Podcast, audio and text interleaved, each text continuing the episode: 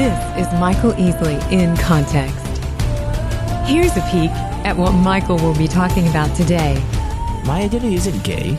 My identity isn't ex gay. My identity isn't straight.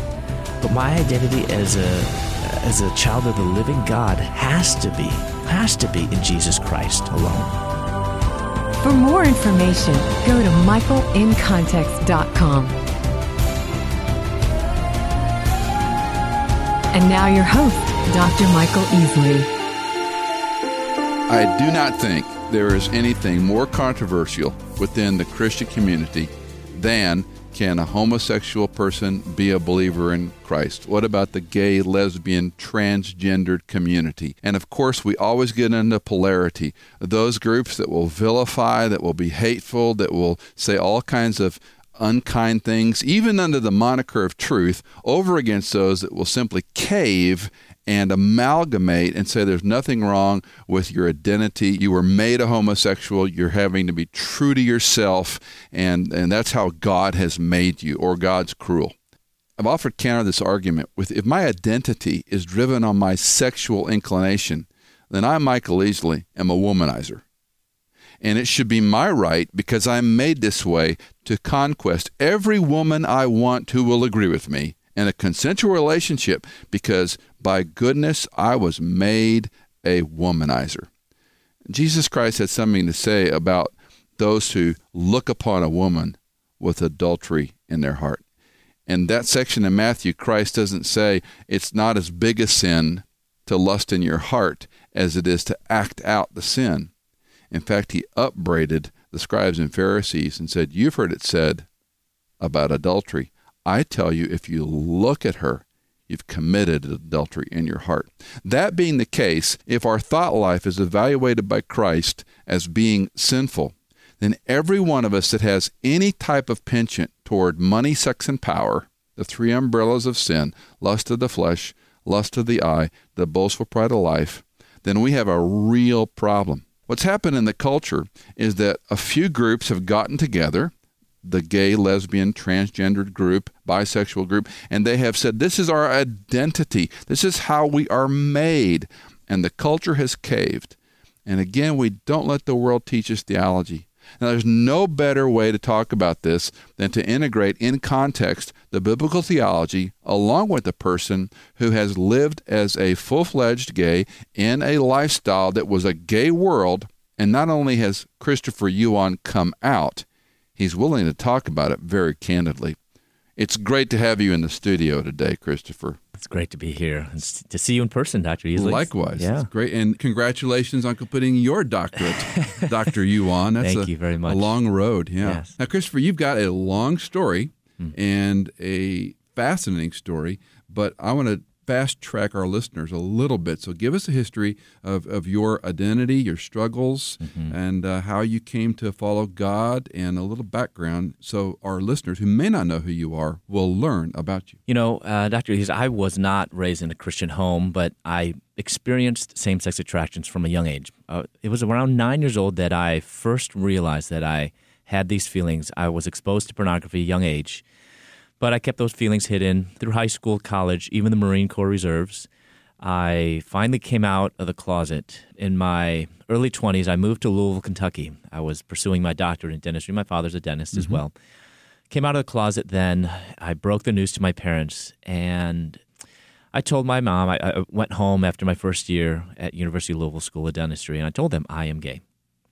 Well, you know, my parents weren't Christian, but it, it devastated her. She she gave me an ultimatum and she said, You must either choose the family or choose that. She couldn't even say it.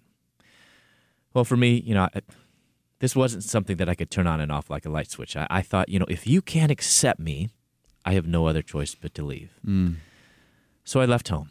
Your dad have any comment at this point? You know, he, uh, at this point, my parents' marriage was a wreck you know, I, I grew up kind of just remembering them just squabbling over little things. I just this and that always. And my mom wanted a friend, and my dad just wanted freedom, you know. and, and so both weren't meeting each other's expectations. So actually, in our high school years, my brother and I were just kind of like, y'all are miserable. Why don't mm. you just divorce? Just go your own ways and just do your own things. And so at that point, that's kind of the way that we were working, the, the, the four of us. We thought, you know what? Just we're just going to do our own things and and we're just going to be happy. Because Okay. isn't that what it is all about, Dr. Easley? It's it's about being happy. Sure. So uh, at that point, you know, my mom and dad, they weren't really a team. They were individuals. And so my mom was kind of, and my dad was like, he, I think he was kind of like already written everything off. He's like, whatever, you know, if he wants to do his own thing, what can you do? Let him do his thing. Well, my mom was still holding on. I mean, she she kind of figured, okay, she'd lost the the marriage. My older brother was kind of doing his thing, uh, and then so I was kind of like that last glimmer of hope, hoping that you know I would become a dentist, come home, join the family practice, and go with it. So when I came out, that was really the straw that broke the camel's back. And as we wrote our book, you know, we want to be really intentional with with the alternating chapters because uh, we wanted to show the same same situation turned out to be two totally polar opposite perceptions. My mother felt I had just rejected everything. You know, my parents came to this country and sacrificed everything so that why? For what? So that You and your brother. my me and my brother would have a better life. I mean, they sacrificed a lot. That was why they, they did this. And so when I came home and, and I said, no, I'm I'm gay, that was as if I was rejecting everything that Yeah. that they had done. Well, for me though, I had just felt like I was kicked out of the, uh, out of the home. So my mom, uh, that was the end of her world, and so she just thought, I have no more reason to live. So she actually had determined to end her life. But fortunately, she felt the need, coincidentally, just out you know out of the blue, felt the need to go see a minister. And you know she she's she's not she was not a Christian, and this minister gave her a little pamphlet on homosexuality, which shared the plan of salvation. You know, it was a, it was a pamphlet on on homosexuality, but it it shared that we're all sinners. This is in Chicago. Yeah, uh, yeah. And so she actually, you know, got this little pamphlet, bought a one-way Amtrak ticket to live to Louisville, where she was going to say living? goodbye to me, where I was living, she, say goodbye to me for the last time, and then end it all. But on the train, she began reading. She she only took her purse and a pamphlet. She didn't pack Wow. nothing, because, and she bought a one-way Amtrak ticket. Wow. Very significant because she was not coming back. The Amtrak person even said, uh, "Do you want a round-trip ticket? It's only going to be ten dollars more." And she said no. But on this train, she began reading this pamphlet, shared that she's a sinner, and yet God still loves her. She never heard that before. She never knew, she never thought of herself as, as a sinner. And in, in addition, that if God loves her, even though she's a sinner, she realized that she could still love me. And, and this is what's really significant about, especially uh, this part, is that before my mother came to Christ, she couldn't find in herself to love me. I mm-hmm. had just betrayed her, I had Yeah. rejected the family. But now, coming to Christ, she realized that she could do nothing other than to love Dan her son. love you. Wow. Yeah, so she went to Louisville. I it was a you know surprise. I, I I thought I had cut the apron strings out of my life, parents, everything. I could do my own thing. So when she showed up, I was not happy. I, I did not want them in my life. I didn't want any of that. So she actually stayed in Louisville for six weeks. She was discipled by a, a lady. uh, She called the number on, on, the, on the back of the pamphlet. It was some hotline. Wow, get out. And this lady, yeah, connected her to the wife of a retired pastor. And, Amazing. and this lady discipled, discipled my mother for six weeks. Gave her a Bible, went to a Christian bookstore, and they would just w- would read books and the Bible. I mean, it was just so she was soaking it up. It was her just private retreat. So, for those again that don't know your story, first of all, we've got this transformation from a pamphlet Yeah. From a woman born in a Chinese culture Mm-hmm. with what no interest in even ancestral religion. Yeah. You know, uh, it was my mom, if anything, was just agnostic. Yeah. You know, she uh, agnostic and specifically anti-Christian. Okay, so so she's now living several weeks in Louisville, Yes. and and you're thinking, My mom has flipped her lid. Mm-hmm. I, I didn't know what was going on. You know, I, I would go visit her, you know, out of obligation. Um, and then she would have her Bible on the coffee. You know, so she she rented like an extended stay kind of uh, thing, and she would have this Bible and all these things, and a cross, and I just thought, what is going on here? Interesting. Yeah, I- sh- literally, uh, the last person that I would think to become a Christian would be my mom. People even joked and said because she had really been burnt by by some uh, some people in the past and had really kind of been turned off by Christians and all that. And people even joked that and said that if Jesus were to walk in front of her, she would not believe. Wow. All right, let's move through Louisville. Yeah. You don't stay there very long. No, I well, I- was there for about three years um, in dental school, trying to do the whole dentistry thing. But I unfortunately got involved in drugs, selling drugs. I, you know, um, eventually, you know, my, my parents were praying for me, and eventually, I got expelled from dental school. My parents flew from Chicago to Louisville, and I thought they were going to fight to keep me in school. My dad's a dentist, and you know he knew the dean. Well, in this meeting, my mom told the dean it's not important that Christopher becomes a dentist, but what's more important is that Christopher becomes a Christ follower. Wow. And she said we're going to support whatever decision the school made. Well, I walked out of that meeting furious. and uh, I decided, okay, I've got nothing else holding me here in this small little, you know, city of Louisville, and I moved to Atlanta. Atlanta, I already had some friends there, uh, people that I knew, uh, partiers. We we would go to the clubs. You know, there were 24-hour clubs back then. And I just kept doing what I knew how to do best at that time, and that was selling drugs. Eventually, I became a supplier to other dealers in over a dozen states. Um, but I had, you know, parents at home that were praying. They pray that God would do whatever it takes. My uh, parents came to visit me. I kicked them out after Yeah. the second day. I remember you telling the story of uh, uh, them uh, leaving something in your apartment. So I kicked them out. Mm-hmm. Uh, my mom walks out the door, and my dad turns around and he has his Bible in his hand. He says, I want to give you my Bible. And I said, I don't want that. Don't give me your Bible. I didn't even want to have any inkling, any even glimmer of hope that I might read that book. My dad, he's pretty persistent, and he left out on my kitchen counter and walked out the door. So I took that Bible as soon as they left, and I threw it in the trash can. That's what I thought about the Bible. That's what I thought about God, Christianity, all of that. So you're now estranged from your folks. At least you are emotionally. You're fully into drug trafficking and Mm-hmm. Yeah. supplying. You're fully enjoying the same-sex attraction to Yeah. to whatever length you want. Yeah. Yeah. It was who I was. Okay, let's talk a little bit about identity. Yeah. this is what we always hear. It's my identity. It's how I was made. hmm It's who I am. So you're Verbs are powerful. yeah. When people say, I am gay, that verb, it's a being verb. And there's po- there's power in our words and how we speak about ourselves. You know, it really does impact how we act and live. I am gay. So even set aside the uh, our, our, the Christian culture, even the secular world, it's talked about. You know, sexuality is your sexual identity. Mm-hmm. You are gay. You are lesbian. You are bisexual. You are etc. And when I look back at the way that I live, that was me. Not just who I was, but how I lived. I lived in a gay community. My apartment complex, all gay, 90% gay. My community that I lived in, I went to a gay Kroger. I went to a gay gym. Uh, I, you know, gay clubs, gay community. Everything that I did, you know, I bought a car from a gay dealership. Everything. That was really the totality of who I was. I didn't know a lot of non-gay people, Mm-hmm. um, and I, I think you know that had power later on as I reflected Sure. back Sure. on on that. That's why I think as we interact with those um, who don't know Christ in the gay community, getting at the identity. Oftentimes we want to focus on the morality or the immorality Right, right. aspect. That's what people are expecting. They're expecting as Christians that we will go at them with the morality question and, and hit them over the head with that. This When- is immoral. This is sin. This is wrong. When we talk about identity, and I love the way you say the verbs have power. Um, it, I differentiate between I could go around saying, "Well, I'm a womanizer. Yeah. I'm an adulterer." Now, I, I have never acted out. I have never been an adulterer to Cindy, Mm-hmm. but in my mind, I mind. have. In my heart, I have. Mm-hmm.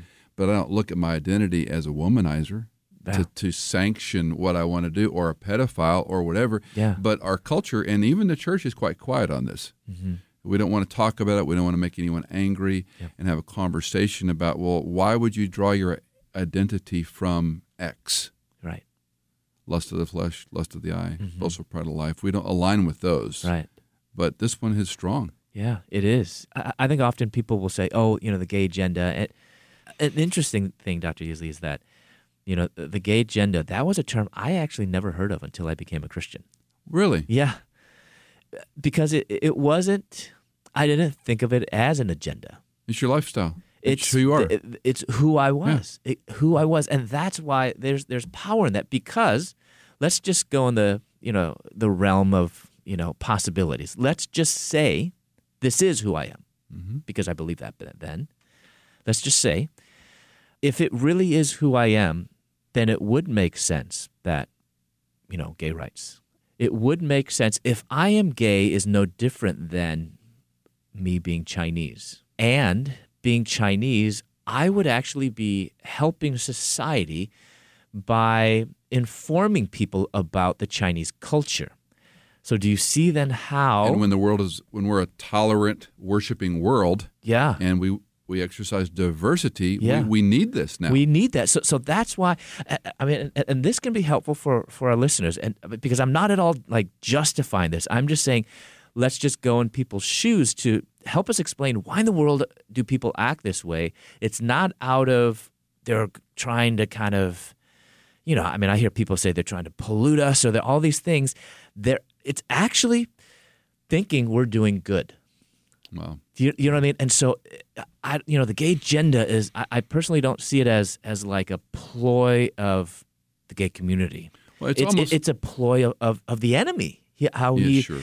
makes things. If this is who you are, and I think that's that's for I personally think that is from the enemy because it has twisted something to become who you are. Then therefore, you know, of course, then I'm doing good by informing culture about the gay community. it's always like a bell curve, Christopher, because we have the strident, you know, a politically loud, mm-hmm. agenda-driven of, of any subject, whether it's you know, gay, gay rights, women's rights, whatever kind of rights, animal rights. You know, we've got a fringe, and then you have the the larger part of the bell curve, which are people just trying to go to work and pay the mortgage and Exactly. be kind, and then you've got the, the other ones that are probably somewhere it's sequestered in their mind and heart. They don't mm-hmm. talk about it. So I, I appreciate that perspective because I think some of us are quick to run to the immorality of it all. I find it fascinating when Paul lists sins in Corinthians. You know, sexual, effeminate, homosexuals, adulterers, immoral, disobedient to parents. You know, wait, wait, wait where'd that come in? Uh, Right. and such were some of, you. Those were your proclivities. Um, well, let's go back to Dr. Yuan's story. Okay, so we come out now. Your your mom has. Uh, and dad have left Louisville, left the Bible, and you end up Atlanta, and uh, your life changes in a powerful way because Because I had a mother at home that was praying. she converts a room in your house. She does. and she's got basically a little prayer room Yes. that she's how many times a day? uh, you know, I mean, well, she's there in the morning, not just for 30 minutes or 20 minutes. She's there Hours. two to three hours. Hours. Two to three hours, you know. Who prays for their child? Who prays for their son or daughter for two or three hours a day? yeah. And yeah. it goes back numbers of time. Yeah, and and I mean, well, and, and she would say that that would be sh so. She would, uh, and and we have a picture uh, of it that uh, it's really powerful. That um, what she did, Dr. Easley, is she took a shower, and in the shower. Uh, in the back was a bench because you know she thought you know you know it's it's easy to, so that you can put stuff there and so she actually converted that so the bench has kind of become her kneeling stool. So she's she will just kneel and and that's how she studies the Bible. She will kneel, kind of you know, in humility before God, uh, but she would read scripture and then pray and When- read and pray. And so it was. When I think of your mom, I think of Angela doing this. I, I just can't imagine. Here's a woman that grew up, to use your word, agnostic Yes. functionally, who comes to Christ from a pamphlet, Mm-hmm. has such a radical transformation, not only in her own life, but her her desire for her son to not just not be gay, Mm. but to know Christ. Mm-hmm. That that in a, in and of itself is like class A miracle, right?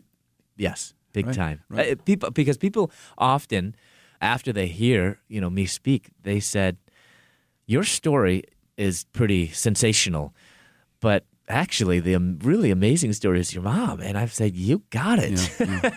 you got it. I, you know, it's it's it really is her transformation, her faithfulness to pray is. Um, yeah, she she You, can't explain that. You can't mother. explain that by discipline or determination or self self will or I'm going to will myself to change this way. Something happened to your mom.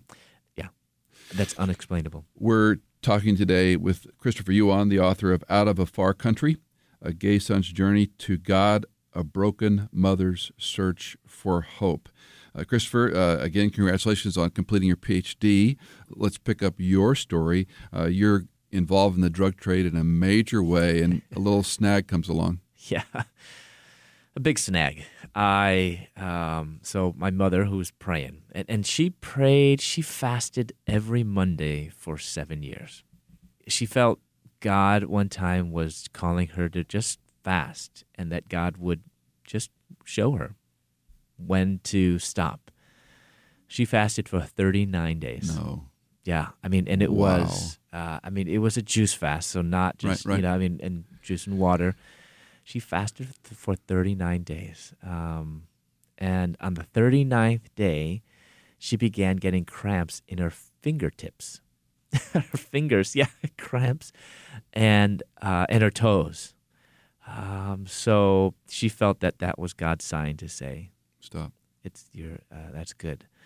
Uh, my dad, he, he says, you know, in his heart, he was like, "Oh, come on, just do it one more day," You know, so you could say, you know, I fasted forty days, and and uh, you know, I- you know, we, we laugh now because my dad's even like, you know what, that that would have been doing it on on our own strength, uh, and uh, so. And, and and if we did go that extra, then we could say, "Oh, look at me! I did forty days." And uh, so, but so she stopped it. I mean, she just was relentless. God, she prayed, God, do whatever, whatever it takes. Uh, and for mom, for a Chinese mom, that's that's uh, pretty bold. So that answer to prayer came with a bang on my door. That was the answer to prayer. I opened the door, and on my front doorstep were about twelve federal drug enforcement agents, Atlanta police, and two German Shepherd dogs. Good morning. Yeah. They came in. And, I just they, they weren't bringing your paper to the they were not, you Mhm. know, just you know here to do some collection. They well, they were to do a type of collection. uh, so uh, they came. I had just received a large shipment of drugs, and they've confiscated my money, my my drugs, and I was charged with the street value equivalent of nine point one tons of marijuana. My word. So I found myself in jail. I mean, I was, you know, How old are you? when that happened, I was 28, 28. Okay. 28, 29. Yeah. And so I've, I was facing 10 years to life in federal prison. I found myself in jail. You know, I'd start, I, w- I had it made. I had a bright future. You know, I came from upper middle class suburb of Chicago. My father has two doctorates. I was on my way to become a doctor. And uh, here I was in jail. so you're convicted. You go to Uh, yeah. prison. Yeah, so I was in prison. I tried calling home, and you know I didn't want to call home, thinking that I would get an earful. And my mother's first words were, "Are you okay?" Wow. No condemnation, no berating words, just words of unconditional love and grace. As we end today's broadcast, there is no way to underestimate the power of a praying parent or the power of prayer in general. If you were to know Angela and to know that she prayed for seven years every day for Christopher, it humbles any parent who's listening. No need to feel guilty, no need to feel ashamed. It's a poignant reminder it's important for you and me to pray for our kids. Tomorrow, let me just say it this way you will not want to miss the broadcast. This thing goes in some directions that we never anticipated. This is Michael Easley in context. Thank you for listening to Michael Easley in Context. If you have questions or comments, please let us know at michaelincontext.com. Follow Michael on Twitter at Dr. Easley. Thank you for listening to Michael Easley in Context.